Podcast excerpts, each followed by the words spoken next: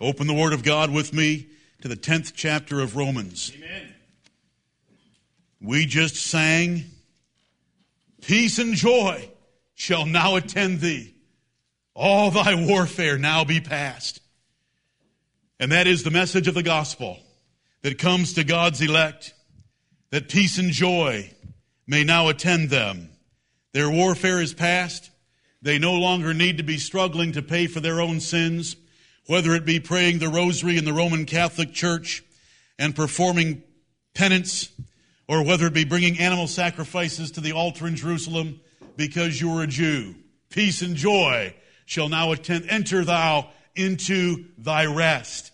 The gospel is able to say to all those who believe, you are blessed, my dear brethren, because Paul's desire in his heart and Paul's prayer to God has been realized in your life. Though he prayed for elect Israelites, you have received the benefit that was so dear to him Right. to seek for them. And that is to believe the gospel and not to stumble over that stumbling stone or to trip over that rock of offense, Christ Jesus. And to you that believe, he is precious. First Peter chapter 2. And to them which don't believe, he is a rock of offense and a stone of stumbling, and they are disobedient even whereunto they were also appointed. Right. Right. We are very blessed. Oh Lord, peace and joy shall now attend us.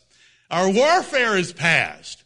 I'm not talking about warfare with someone like Charlie in Southeast Asia. I'm not talking about warfare with Germans in Europe 60 years ago. I'm speaking about warfare against death, sin, the devil, and hell itself. Right. All thy warfare now be past. Amen. Thank you, Lord. When we die, we sleep in Jesus and we plant our bodies because without planting a seed, you can't get a new plant. And so we plant the seed of our bodies and it comes forth with a brand new body. Oh Lord, hear us as we look into thy word. Let me briefly review the ninth chapter with you very quickly.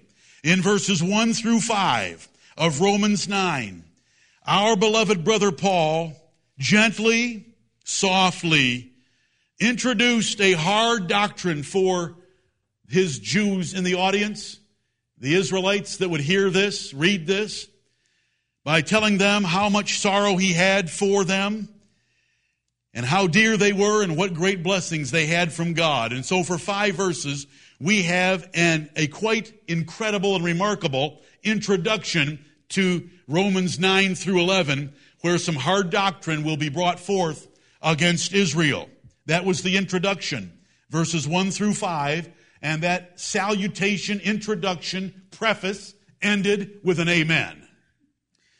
Verse 6 declared the doctrine. They are not all Israel, which are of Israel. There was an election and a reprobation within the nation of Israel. Election means that God chose some of them. Reprobation means that God rejected the rest. The word reprobate means rejected. The word reprobation is the act or process of rejecting. And so we have both right there because they are not all spiritual or elect Israel, which are of national Israel. Or however you want to look at that phrase, it's showing that there's a superset of the nation and a subset of the elect within the nation. And God made the difference. And that was hard for an Israelite to hear because Israelites assumed and presumed that because Abraham was their father and their birth certificate said they descended from the patriarchs, that they were all saved and they were all going to go to heaven. Wrong. Paul declares the doctrine in verse 6. He illustrates it in verses 7 through 13 by appealing to two family situations in and among the patriarchs themselves. Abraham had eight sons, but only one was the son of promise, and his name was Isaac. Isaac and Rebekah had two sons by one conception. Jacob and Esau. God hated Esau and loved Jacob. Right. And so for these verses, the doctrine is illustrated. Then the apostle takes up a defense of it in case you might think or someone might criticize it for not being fair. He says in verse 14, What shall we say then? Is there unrighteousness with God? Did, did God do something wrong in making a difference like this in the families of the patriarchs? God forbid. And he goes to prove the doctrine of election and to prove the doctrine of reprobation from theology. And that is, theology is the science of God, the study of God Himself. And so we study God Himself that He wills to show mercy and compassion on whom He will. And whom He will, He hardens, verse 18. And He did so with Pharaoh, verse 17. And He's the potter and we are the clay, verse 21 and 22. And He is in such a position over us that we don't even have the right to question Him. Amen. Verse 20. Who art thou, O man? that repliest against God. Shall the thing formed say to him that formed it, Why hast thou made me thus? The answer to that is no, he shouldn't, because he's the potter and we are the clay. And then in that long question of verses 22 through 24, he is declaring a doctrine that God has chosen to show his wrath and his power on the vessels of dishonor, which he calls in verse 22 the vessels of wrath, because they will be the recipients of his wrath by his choice. And then verse 23, he has vessels of honor called their vessels of mercy, on which he has chosen to show his mercy.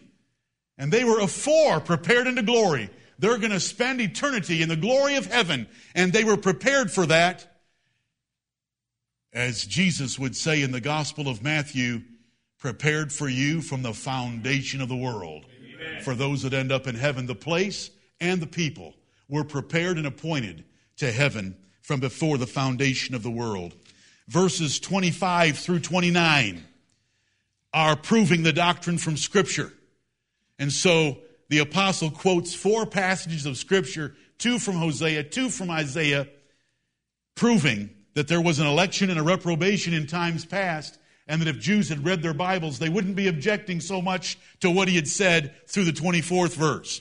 Right. And then in verses 30 through 33, he brings a conclusion to what's been taught so far, and that is what response has there been to the gospel?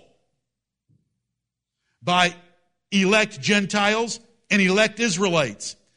Elect Gentiles that had really never sought to find righteousness with God are believing the gospel of Jesus Christ.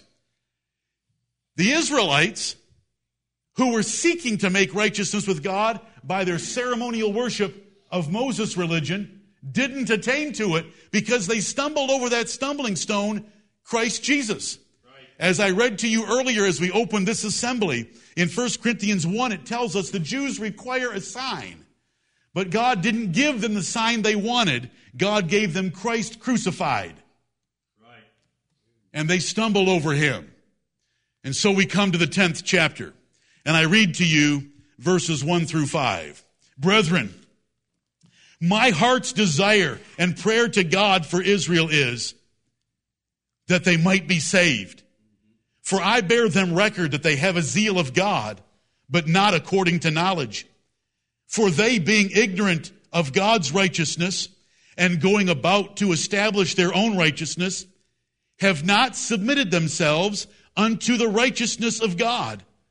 For Christ is the end of the law for righteousness to every one that believeth.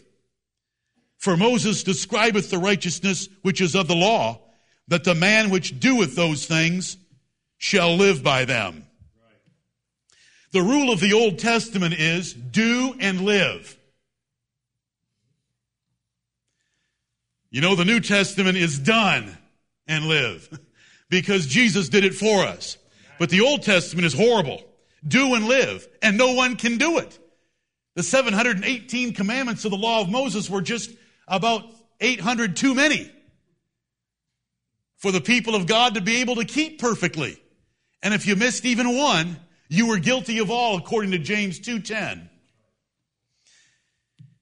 And so Moses describeth that righteousness in the fifth verse that you've got to be doing, doing, doing without fail in order to obtain righteousness.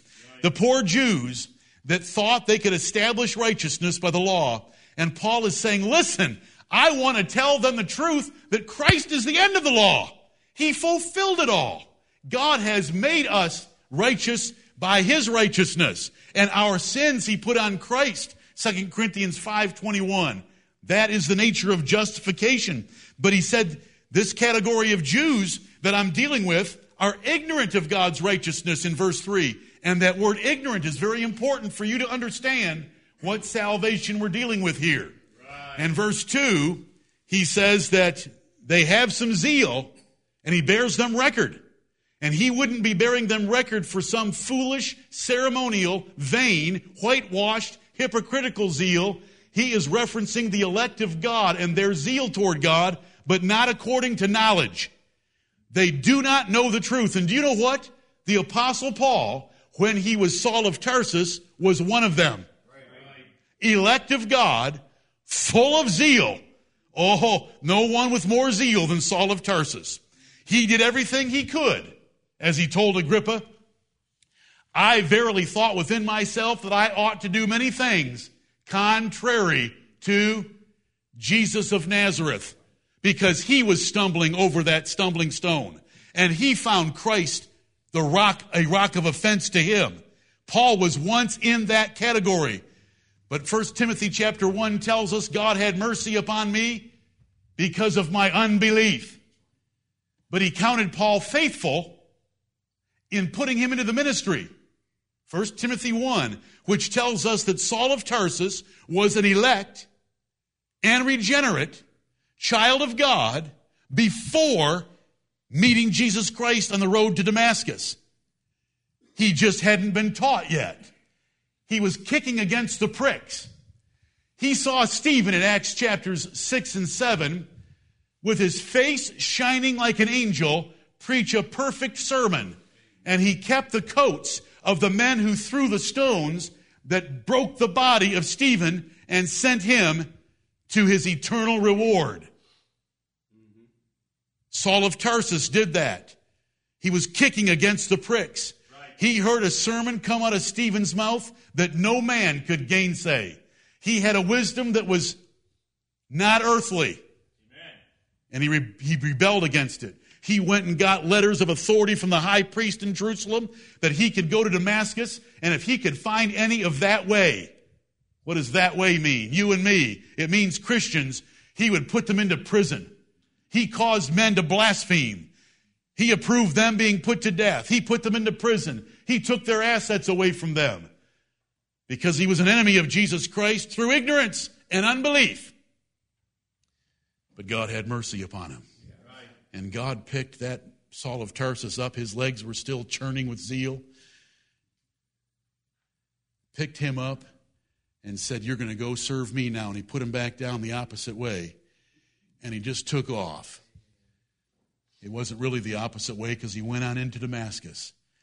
You know, I mentioned this before, but I'm mentioning it again because I want you to remember that Paul had a very personal, empathetic spirit toward other elect Israelites that were worshiping ignorantly. He went on into Damascus, where Ananias met with him, gave him some meat so that he could get strength, baptized him, gave him his sight back. And where did he go? Straight to the synagogue. And what did he do there? With those letters of authority tucked in his pocket, he preached Christ and him crucified. He, under, he understood exactly the dilemma. Romans chapter 10 and verse 1 is often abused. For those of you and for me that came from an Arminian background, this is one of the top five texts for missionary endeavors to save the lost. And when Arminians speak about saving the lost, they mean getting those who are not elect, elect, because it's conditional election. You're not really elect until you believe on Jesus. It's getting them justified because you're not justified until you invite Jesus into your heart. It's getting them born again because you're not born again until you exercise faith. If you will take your fleshly self and exercise faith, then God will regenerate you and give you a new spirit. And we understand that the flesh can do nothing to please God, and it will never do anything to please God. But when they look at this verse and they see the word saved, An Arminian has only one idea of saved. It means not to go to hell when you die, but instead to go to heaven. And when they look at the word Israel, they can only think of one Israel. It's the one that flies the white flag with the blue star of David. It's all they can think about. Even though they should have arrived at Romans 10:1 by having read Romans 8 and 9.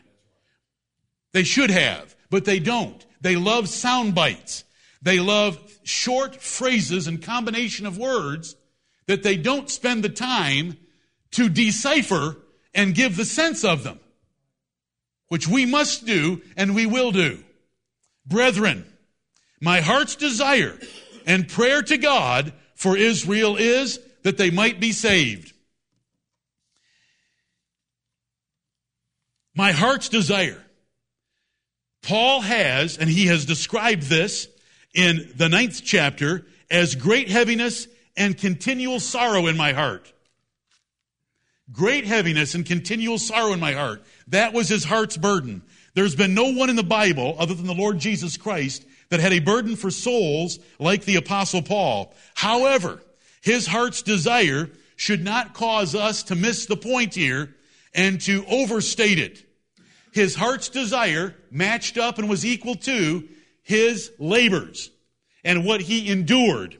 And 2 Timothy 2:10 tells us, "Therefore I endure all things for the elect's sakes, that they may also obtain the salvation which is in Christ Jesus with eternal glory." There's an also there, meaning there's two things under consideration, and there is a with in that verse. Let me show it to you. I'm quoting it and I'm looking at your dazed eyes and maybe we should take a look at it in your Bible. 2 Timothy 2:10 so that you won't forget this. Paul's heart's desire is no greater and it's no less than his actual labors and what he endured for the gospel's sake.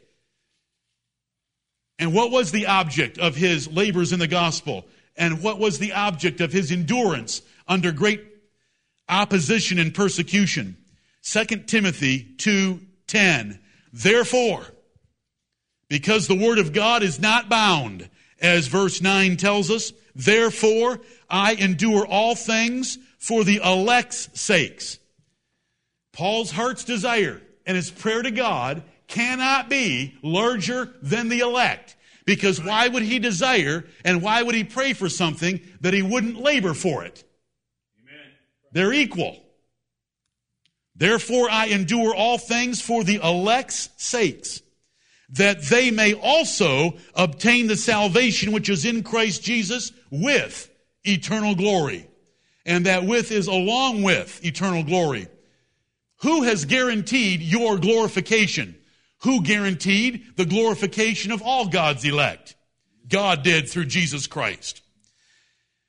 He elected and predestinated before the world began. He justified in the cross, he regenerates in time, and he glorifies at the second coming of Christ, and we shall be in eternal glory forever with him.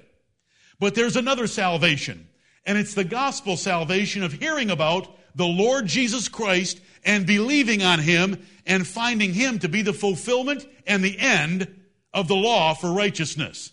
And that is what Paul did for the elect that they could learn about the Lord Jesus Christ. And before I finish this morning, I'm going to list some of the categories of benefits you get from hearing about the Lord Jesus Christ, even though God, in a separate transaction and transactions called the operations of God, elected you, predestinated you, adopted you, justified you, regenerated you, and will glorify you. And your glorification is so sure in Romans chapter 8 verses 29 and 30, the apostle could put it in the past tense. Right.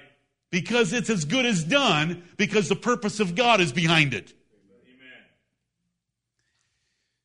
Amen. 2 Timothy 2:10 Therefore I endure all things for the elect's sakes. As an Arminian, I never heard this text used at any missionary conference. And neither have you. They don't use this verse. Because if you've got this verse, then you've got God already electing and choosing men to eternal life, And Paul's role is very different than adding some names to the book of life. Amen. Very different. But there is still a salvation in the gospel. Look at the ignorance that's back there in Romans 10. They don't have the knowledge of Jesus Christ that he's already paid for their sins. They're taking these animals down and sacrificing them, as Hebrews would tell us, can never take away sins. But there's only a remembrance of sins made every year. Every year on the Day of Atonement, the high priest would go into the Holy of Holies with blood for himself and for the people. And they would put the sins of the nation on the head of the scapegoat. And a fit man would lead him far out into the wilderness. And then they would do it again the next year. And they would do it again the next year because there were still sins to put on the scapegoat's head. But there are no sins in Christ Jesus. He was made sin for us and he took sin away. Do we still sin? Yes, we still sin. Does he chasten us for them? Yes, he does as a loving father. But we will never again face any penal punishment or penal threats for any of them. They're gone. And that is glorious news. It's called glad tidings of good things in Romans 10 15, which is what Paul wanted to take to God's elect.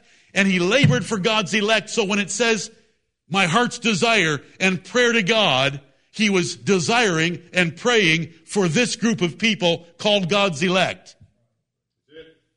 Let's come back to Romans 10. Romans 10. It is impossible that Paul is desiring for the non elect to will and to run to get God's mercy. Now remember, we've read Romans 9 before we got to Romans 10. So we have the unfortunate, I speak as a fool, blessing of knowing what Paul's talking about in chapter 10 because we've read 8 and 9 and believed them. I will have mercy on whom I will have mercy. Verse 15 of chapter 9 tells us, I will have compassion on whom I will have compassion. So then it is not of him that willeth, nor of him that desireth, nor of him that prayeth, nor of him that runneth, but of God that showeth mercy. Amen. The apostle Paul was not desiring nor praying for God to have mercy on those he had purposed not to have mercy. Paul was not desiring that vessels of wrath would become vessels of mercy by him boosting them from one inventory into the other. And it's a travesty of scripture interpretation to dive into Romans 10:1 and put your sense upon it without looking at the context leading up to it. Right. Aren't we supposed to read books from the left to the right? Amen. Is that too deep for Arminians? Romans 10:1 it's a shame that we have to spend time on something so simple. God has guaranteed eternal glory through the surety Christ Jesus. He said so in the last 12 verses of chapter 8, who shall lay anything to the charge of God's elect? What shall separate us from the love of Christ? There is nothing that can separate us from the love of God which is in Christ Jesus. He that spared in his own son but delivered him up for us all, how shall he not also with him freely give us all things? Amen. There's nothing left for God's elect in that glorious chain of God's operations of grace called foreknowledge, predestination, justification, calling, and glorification. But there is something left outside that chain, and it is to hear the news of the glad tidings of what Jesus has done for the elect. For them to live in this world with all those things either done or certain for them, done meaning all the things that happened before they heard the gospel, and certain the things that are going to follow after, but will surely follow after, there is something else, and that is to hear the message of Jesus Christ. Paul endured all things for the elect's sake. He did not seek to add to the elect. His purpose was to help them obtain gospel salvation, which is what we call conversion. It is separate from regeneration, it is separate from justification. Jesus would tell Peter there on the night before, the night of his trial and, and the night before his crucifixion, when thou art converted, strengthen thy brethren. Con- conversion is a lifelong process of educational instruction coming to us and the conforming of our lives to be more and more like Jesus Christ. Conversion is to convert something from one form and fashion to another. God has saved us. But we hear the gospel and it tells us what Jesus did for us and what we can do now for the Lord Jesus Christ. And it's an educational, it takes our whole lives.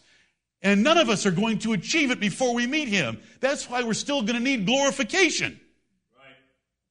But conversion is education because it gives us knowledge that verse 2 says these elect Israelites didn't have. It saves us from ignorance that verse 3 tells us they did have.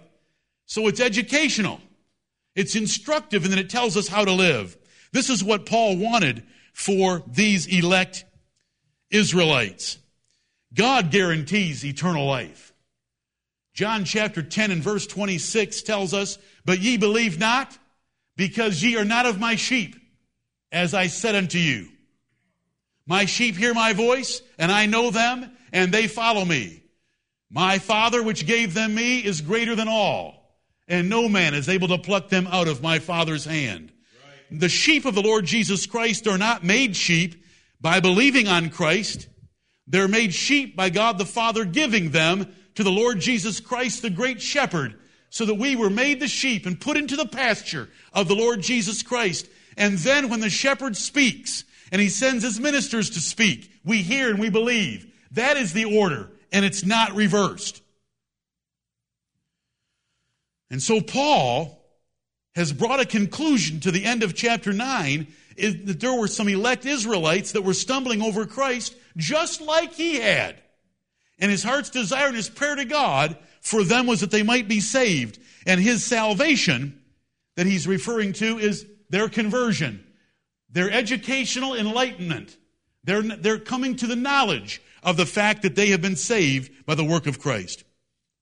And it was his prayer. Note, it's his desire and it's his prayer. So that this salvation in verse 1 of chapter 10 is an uncertain outcome. The number of those saved is uncertain. Of course, it's certain with God, but it's not certain with Paul. But Paul could tell you some things that were absolutely certain that every single one of God's elect would be glorified and would be in heaven, and Jesus Christ would lose none of them, not a single one of them. But this is uncertain. This is something he's desiring. This is something he's praying for. And this is something that he's laboring for, but it's uncertain. Look at chapter 11. We're going to have to deal with this for two chapters. God's elect and why some of God's elect among the Israelites didn't believe the gospel. And yet, even though they didn't believe the gospel, there was still the opportunity that they could. And so Paul used every means at his disposal to get some of them to believe. You say, does he really say some of them? Uh huh. 1114. If by any means I may provoke to emulation them which are my flesh. This is Romans 1114. When he says, my flesh, who's he referring to? Gentiles or Israelites? Israelites. If by any means, is there something Paul wouldn't do for them? He would do anything he could. If by any means I may provoke to emulation. What's emulation? Envy. Envy and jealousy that leads to copying. Emulation is the desire to equal or to exceed another person by any measure. It's a sin for Christians, except in matters of holiness and godliness. We should not want to exceed our brethren in things natural or carnal. That isn't our goal. We pray God's blessing on them and we help them achieve those blessings. When it comes to spiritual things, we want to be the very best that we can be. But emulation, if by any means I may provoke to emulation them which are my flesh, I will do anything I can, the apostle says in this verse. I will do anything I can if I might bring some jealousy into the minds of some of the elect Israelites and might save some of them. It's an uncertain thing, but it's a thing yet possible. And so the apostle is having this prayer and his heart's desire here in Romans 10:1 for them. And the reason I'm making this emphasis right now is because eternal glorification in heaven is certain.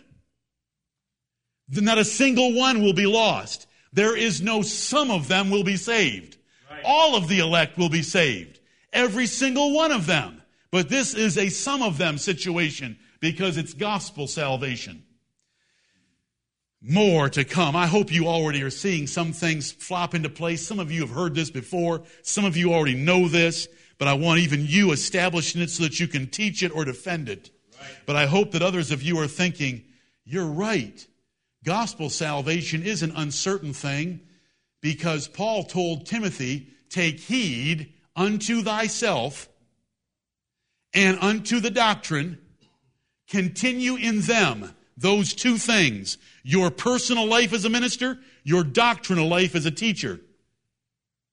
For in so doing thou shalt both save thyself and them that hear thee. See, there's a salvation dependent upon ministerial faithfulness, and when a minister isn't faithful, people are lost. Not out of the book of life, not from eternal glory, but from the salvation which is in Christ Jesus of living in joyful, restful, peaceful fellowship with Him. Amen. Brethren, my heart's desire and prayer to God for Israel is that they might be saved. Paul had argued in no uncertain terms that eternal glory was God's sovereign choice. Chapter 8 and the 12 verses that end that chapter.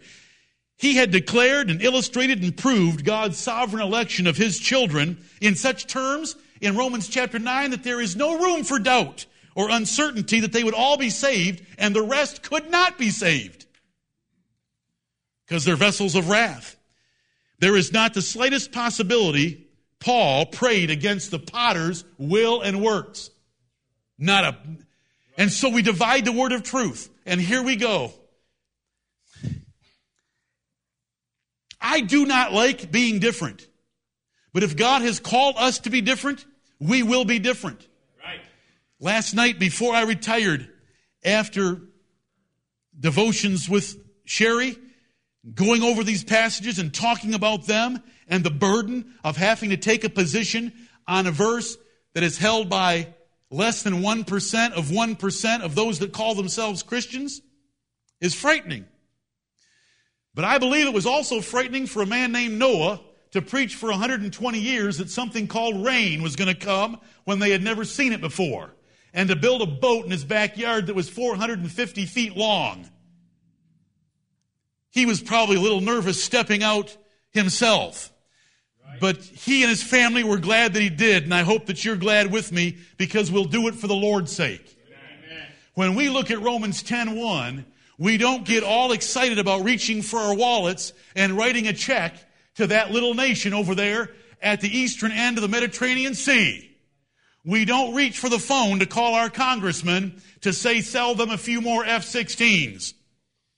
Because we don't believe it's talking about national Israel or natural Israel at all. It's not talking about the fleshly descendants of Abraham looked only as fleshly descendants but God's elect among them. And that is how we understand this verse. And how could we understand it any other way? What was Romans 9 in front of it for? But to tell us they are not all Israel which are of Israel. Well, if they are not all Israel which are of Israel, which Israel is he praying for? Which Israel can be saved? Elect Israel can be saved. If elect Israel can be saved, but not all of them will be saved, but Paul's trying to save some of them, and he's got a heart's desire and a prayer to God for something that is uncertain, it must be a different salvation than election that leads to glorification. It got, it has to be conversion. You say, I've got the point. Thank you. Good. How and why would Paul pray for vessels of wrath that God was enduring unto the day of judgment that were fitted to destruction. If they were fitted to destruction and they're called vessels of wrath, what's Paul praying for them? That they'll jump into a tub of water and get that clay softened up again and he'll reform them? How and why would he pray for those fitted to destruction and unable to believe the gospel? How and why would he pray against decrees of God that he had listed from Old Testament times in verses 25 through 29? He has four examples of God's election and reprobation. Brethren, my heart's desire and prayer to God for Israel. What Israel? There's two questions that you have to ask as we proceed from Romans 9 into chapters 10 and 11. Two questions. It's really quite simple. What Israel is under consideration and what salvation is under consideration. And as soon as you answer those two, Romans 10 and Romans 11 are not very difficult. And that is why the time is being spent right now on one verse for you to understand that when we approach these chapters, we better approach them in the light of Romans chapter 9 that there are two Israels that we need to divide between, and there's at least five salvations that we need to divide and figure out which Israel and which salvation. And once we do that, we can progress, and we will. And we're doing that right now. What Israel? Paul said they are not all Israel which are of Israel. He declared it, he illustrated it, he proved it, he confirmed it, and he applied it. That's all of Romans 9 right there. That there was an election and a reprobation within Israel and that some of those elect still stumbled over that stumbling stone, Christ Jesus. And that's how he ended up, Romans chapter 9. Ha- having made the distinction between elect Israel and national Israel, Paul would not have tried to save those that God had purposed not to save. From the start, Paul has identified an elect Israel distinct from national Israel, and he's following them in his argument, and we should follow them in his argument. Because it's established in chapter 9. All the different ways that I've shown you in chapter 9. But look at the context following. He tells us that he's not trying to get vessels of wrath changed to vessels of mercy. He's trying to get those that already have a zeal of God educated. Verse 2 For I bear them record. The Apostle Paul, a man with the gift of discerning of spirits and a prophet in his own right, bore them record that they have a zeal of God.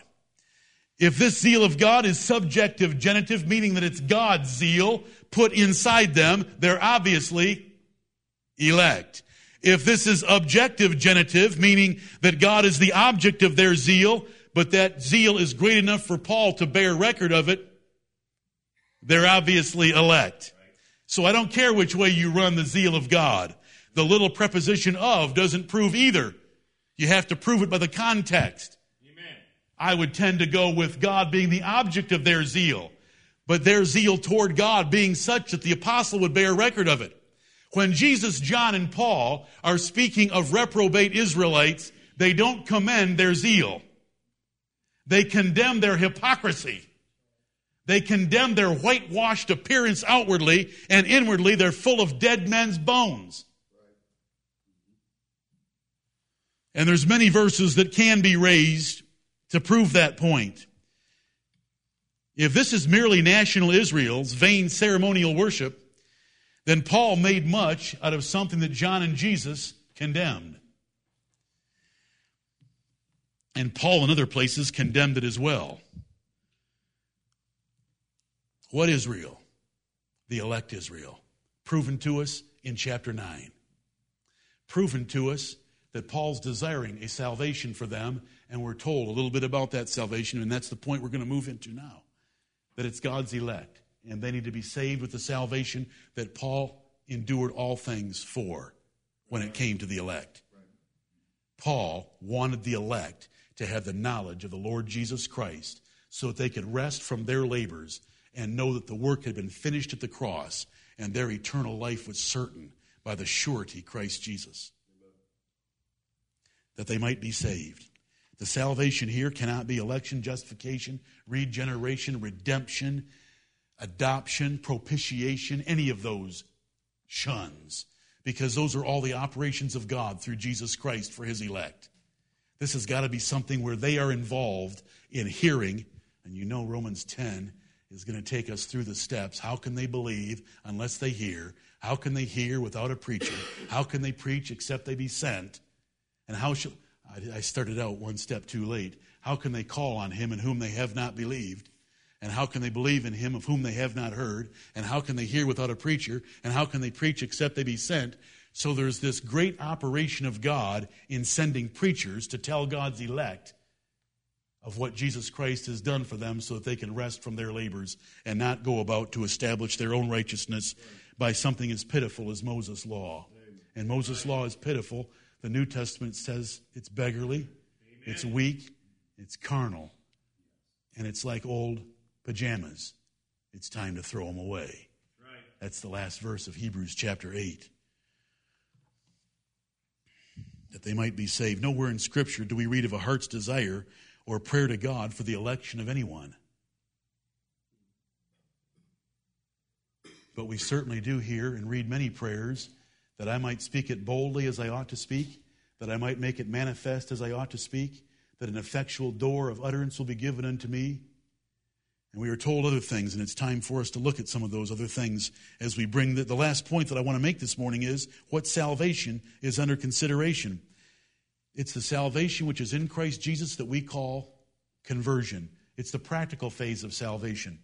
We believe by the testimony of Scripture, and it's been preached in great detail on other occasions, that in eternity past, called the eternal phase of salvation, God elected and predestinated a certain group of humanity to eternal life. They're called the elect of God, right. they're the children of God. He did that before the world began. It's the eternal phase of salvation. The legal phase of salvation is getting rid of their sin from a judicial standpoint because God is absolutely and perfectly holy and just. And so, though He has chosen some to be saved and to spend eternity with Him as joint heirs with Christ, He cannot save them, He cannot forgive them, and He cannot have them in heaven if there's still a legal conviction pending against them. And there is until Jesus died on the cross.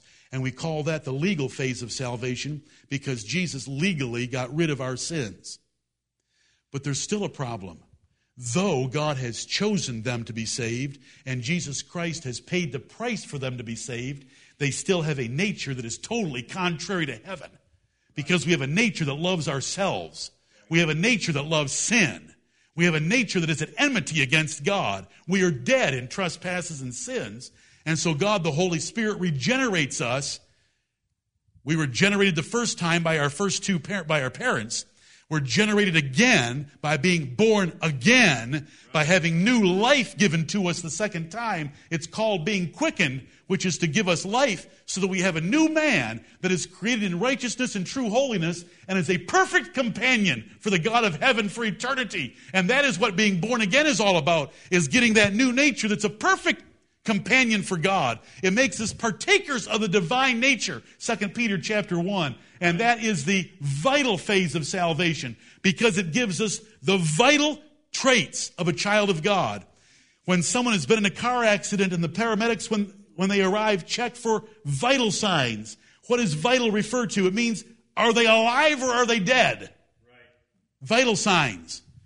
And so the, the phase of salvation that we call the vital phase is putting life within us.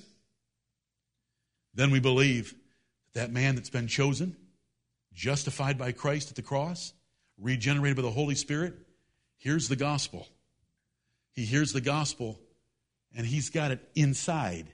It's in his mouth. It's in his heart. We're going to read this in just a few verses when we get later, farther into Romans chapter 10. Right. And so the preaching of the gospel brings it into activity, brings it forth. I believe that.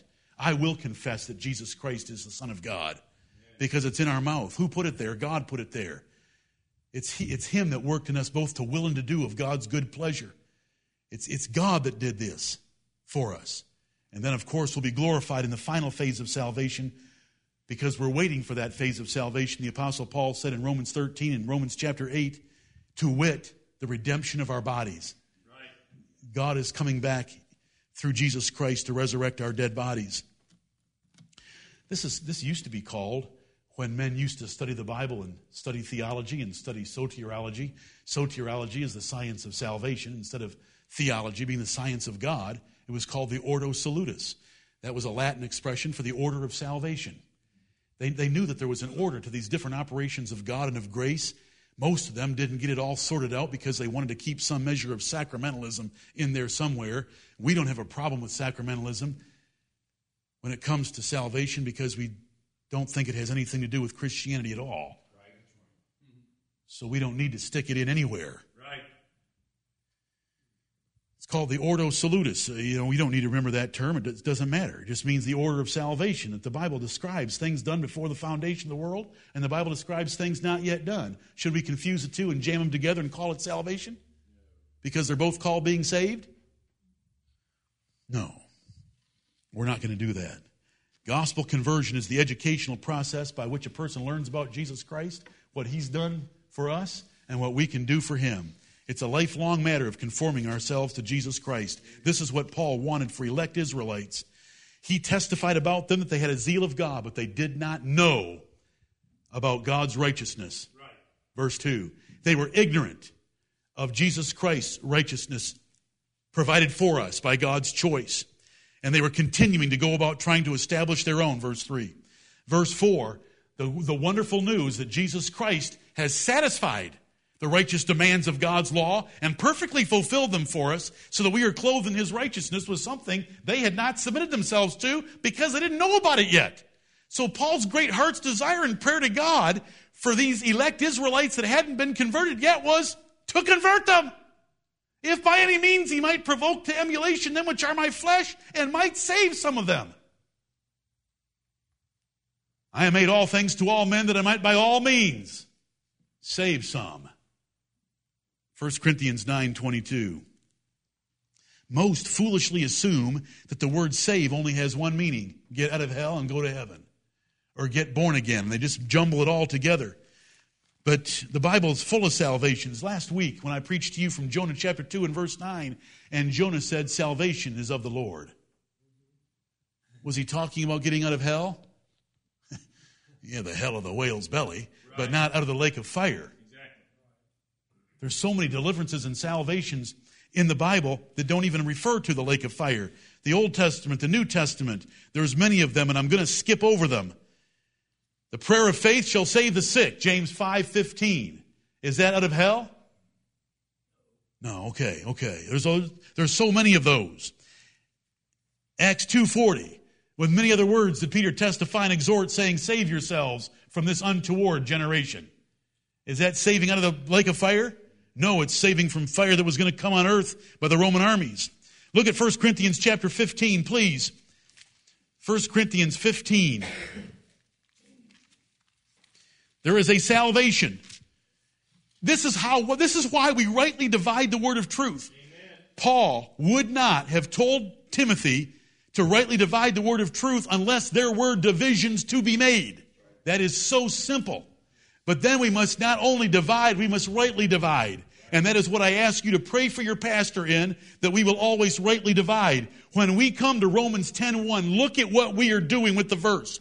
We are looking at that verse and saying, I need to make two divisions here. I need to divide Israel because Paul in the preceding chapter has said they are not all Israel which are of Israel, meaning that there's two Israels. So I am dividing and making a choice by context of what is said about Israel as to whether they are national Israel or elect Israel. And we're making a division by order of the God of heaven through Paul to Timothy in 2 Timothy 2:15. Right. Second, we divide the salvation that Paul desired and prayed for for Israel. Because we see at least five phases of salvation in the Bible. Which one of them was Paul desiring and praying? And we come to the conclusion Paul desired and prayed for the elect Israelites that they might be converted to the knowledge of the truth, that they would no longer be held in the bondage of Moses' law, but that they could find the rest for their souls in the Lord Jesus Christ. That is what we believe and we do it God's way. And the Bible shows us many divisions of the word save. 1 Corinthians 15, 2, by which also ye are saved, if ye keep in memory what I preached unto you, unless ye have believed in vain. Can a person believe the gospel and be saved and then lose their salvation because their memory can no longer remember what they had been taught? Yes, because I didn't qualify my salvation yet. Can you lose your salvation? Can you lose your place in the book of life? Not a chance. Can you lose your hope and confidence, joy and peace in the resurrection of the dead if you forget everything Paul told you about the resurrection of the dead and start listening to the false teachers that were at Corinth that said there is no resurrection of the dead? Can you lose your hope? Why would verse 19 tell us, if in this life only we have hope in Christ, we are of all men most miserable? So by keeping Paul's preaching about the resurrection in your memory, you could save yourself from misery because uh, there's a bumper sticker that says life is a, but I get in trouble when I say that. And even though I want to be like John the Baptist and Elijah and just say it, you know, life is miserable. I'll put it in those terms, okay? Life is miserable if we forget Paul's teaching about the resurrection of the dead. But it's the word saved right there, by which also ye are saved if ye keep in memory. Is eternal life and your place in the book of life and your deliverance from the lake of fire dependent on your memory? I hope not, or my mother is not in heaven. Because by the time God took her out of this world, she couldn't remember how to swallow, let alone the things preached from God's word to her in her 78 years of life. Look at 1 Timothy 4 16. I've already quoted this one to you, but I want you to see it. It's the word saved, and I'm showing you why we do what we do with the Bible and why everyone else ought to do it as well with us. We are not special by anything innate uh, of ourselves. It is He that hath made us, and not we ourselves. Psalm 100 tells us that. 1 Timothy 4:16. Do you think that Paul took Timothy and ordained him to the work of the gospel ministry without him being saved eternally? Or did Paul know that Timothy was one of God's elect, justified by Christ, regenerated by the Spirit, and is certainly going to be glorified? Obviously. But he still writes him this way in verse 16 Take heed unto thyself and unto the doctrine. Those are two things a minister has to do. Continue in them. That's why it's a plural pronoun. Both things. Personal life, doctrinal teaching. For in doing this, taking heed to both things, thou shalt both save thyself and them that hear thee. This is basic. But do you know there's hardly anybody that believes this in the whole wide world? They do not rightly divide the word of truth about the word saved. This is a salvation that Timothy, that was dependent upon Timothy and was uncertain about the future because it depended on his faithfulness as a minister.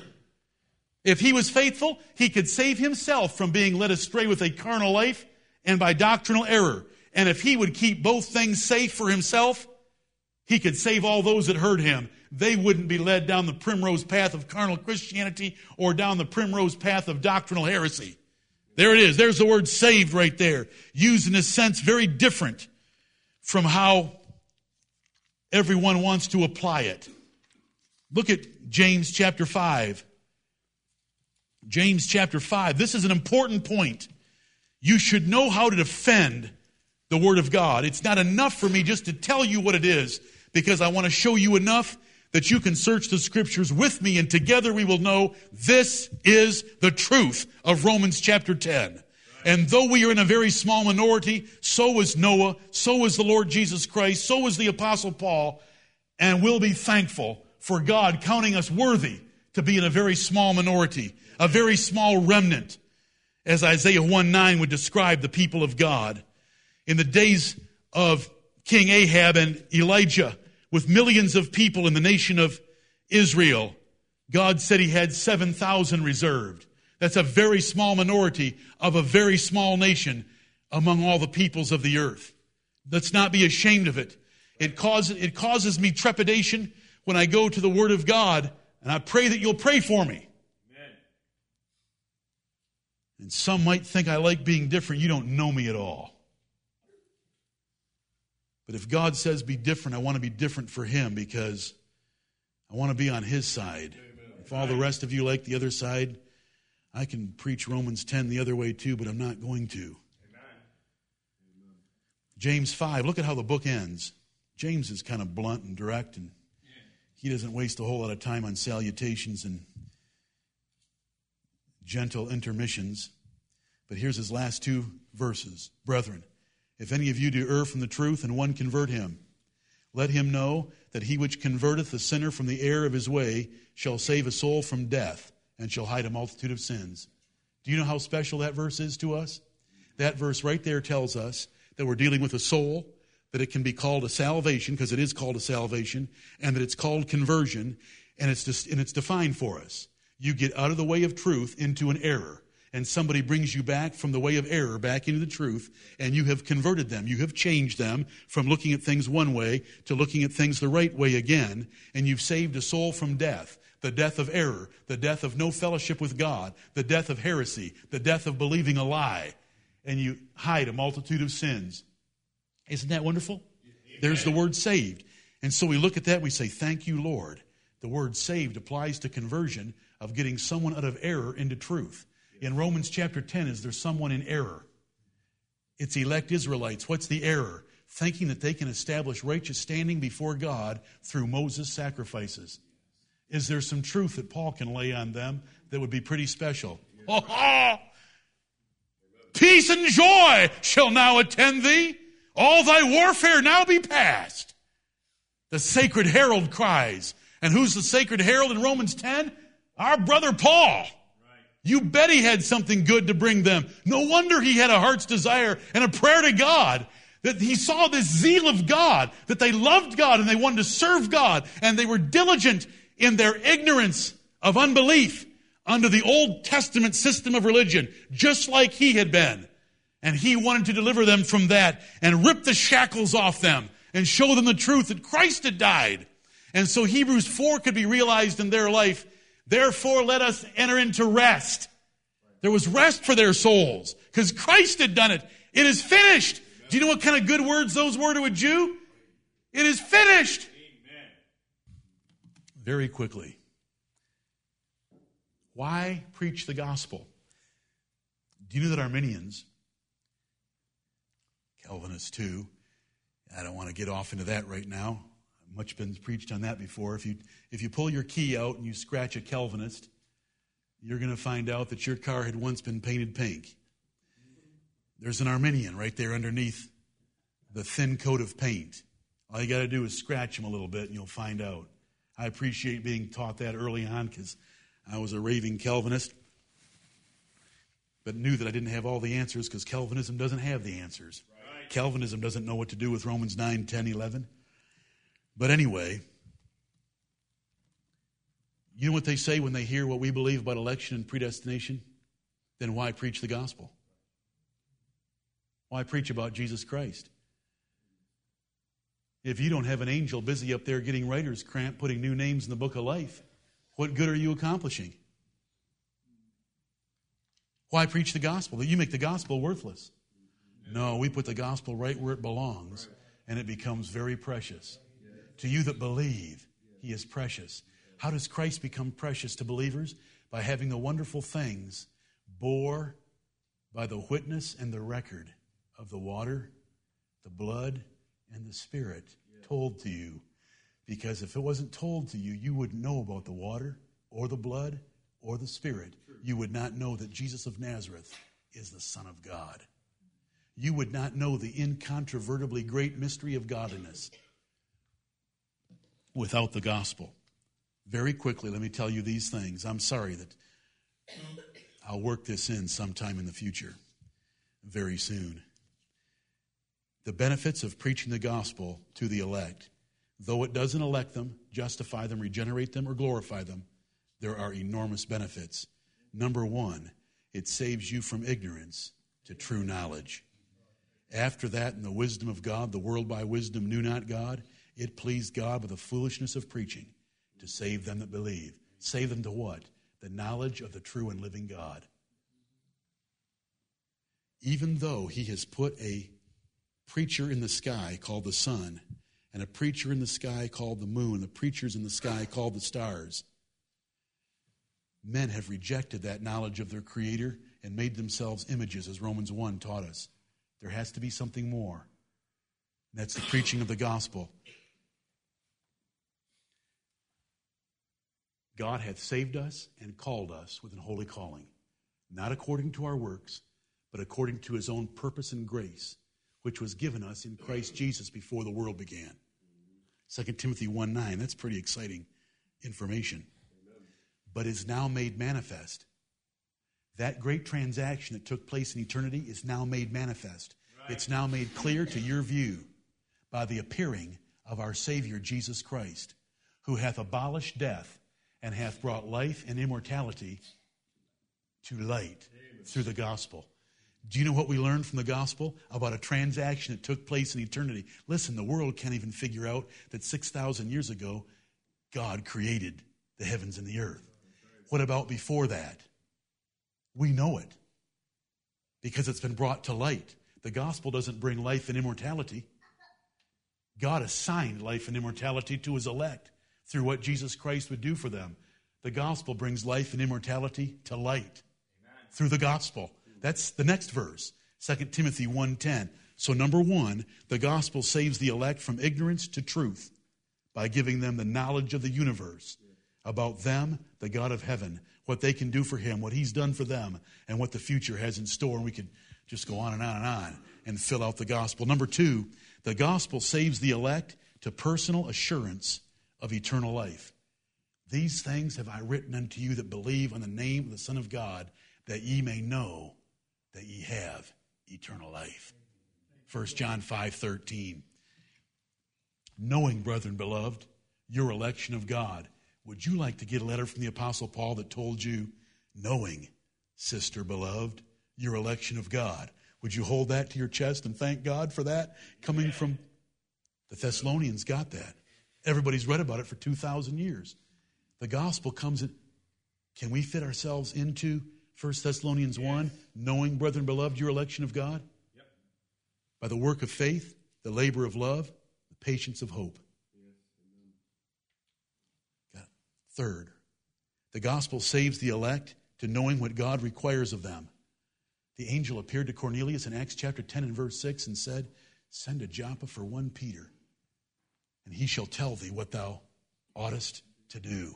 Because there's things that we can do to please God, and without the gospel telling us what they are, we would. How long would it take Cornelius to think up the doctrine of baptism? I, the centurion, with my servants and soldiers watching, get down in a public bath, and this fisherman from Galilee dunks me underwater. How long would it take him to think that one up? Oh, thank you, Lord, for the doctrine of baptism. Are you thinking of 1 John 5, 6 through 8 right now? The water, the blood, and the Spirit. You wouldn't know about it. 1 Corinthians 11, 1 and 2. I praise you that you keep the ordinances as I delivered them to you. We wouldn't know how to have a church. We wouldn't know what to do if it hadn't been for the gospel bringing these things to us. Number four, the gospel saves the elect to fellowship with God and men. 1 John chapter 1, John said that he wrote that you might have fellowship with us, and truly our fellowship is with the Father and with his Son, and that your joy might be full. Amen. It's fellowship. Five, the gospel saves the elect from God's judgment for sin. Is God's chastening pretty severe? He doesn't use a rod. The rod's for you to use. What does he use in Hebrews chapter 12? A scourge. So, my point being, God's chastening is pretty severe. But the Bible comes along, the gospel comes along, bearing the news from the Bible of how we ought to live so that we're not under God's chastening by living in error. We can save ourselves from being weak, sickly, and dying early, as they were at Corinth. God saves the elect, number six, to peace and soul rest. Come unto me, all ye that labor and are heavy laden, I will give you rest. And you can find peace for your souls. My yoke is easy, my burden is light. Isn't that wonderful? Amen. In Hebrews chapter 4, we have God's rest of the Sabbath day mentioned, and then we have the rest of the land of Canaan mentioned, and then Paul says, There remaineth a rest to right. the people of God. And he's not talking about heaven. Heaven will be a place of rest. It tells us so. But there's a rest here on earth knowing that Christ finished our works. Amen. Peace and soul rest. Now, the God of hope fill you with all joy and peace in believing, that you might abound in hope through the power of the Holy Ghost. Romans 15, 13. The gospel saves the elect to prosperity and success in life. Where do you want to turn? Psalm 1. Blessed is the man that walketh not in the counsel of the ungodly, and it goes on. He shall be like a tree planted by the rivers of water that beareth his. Wonderful.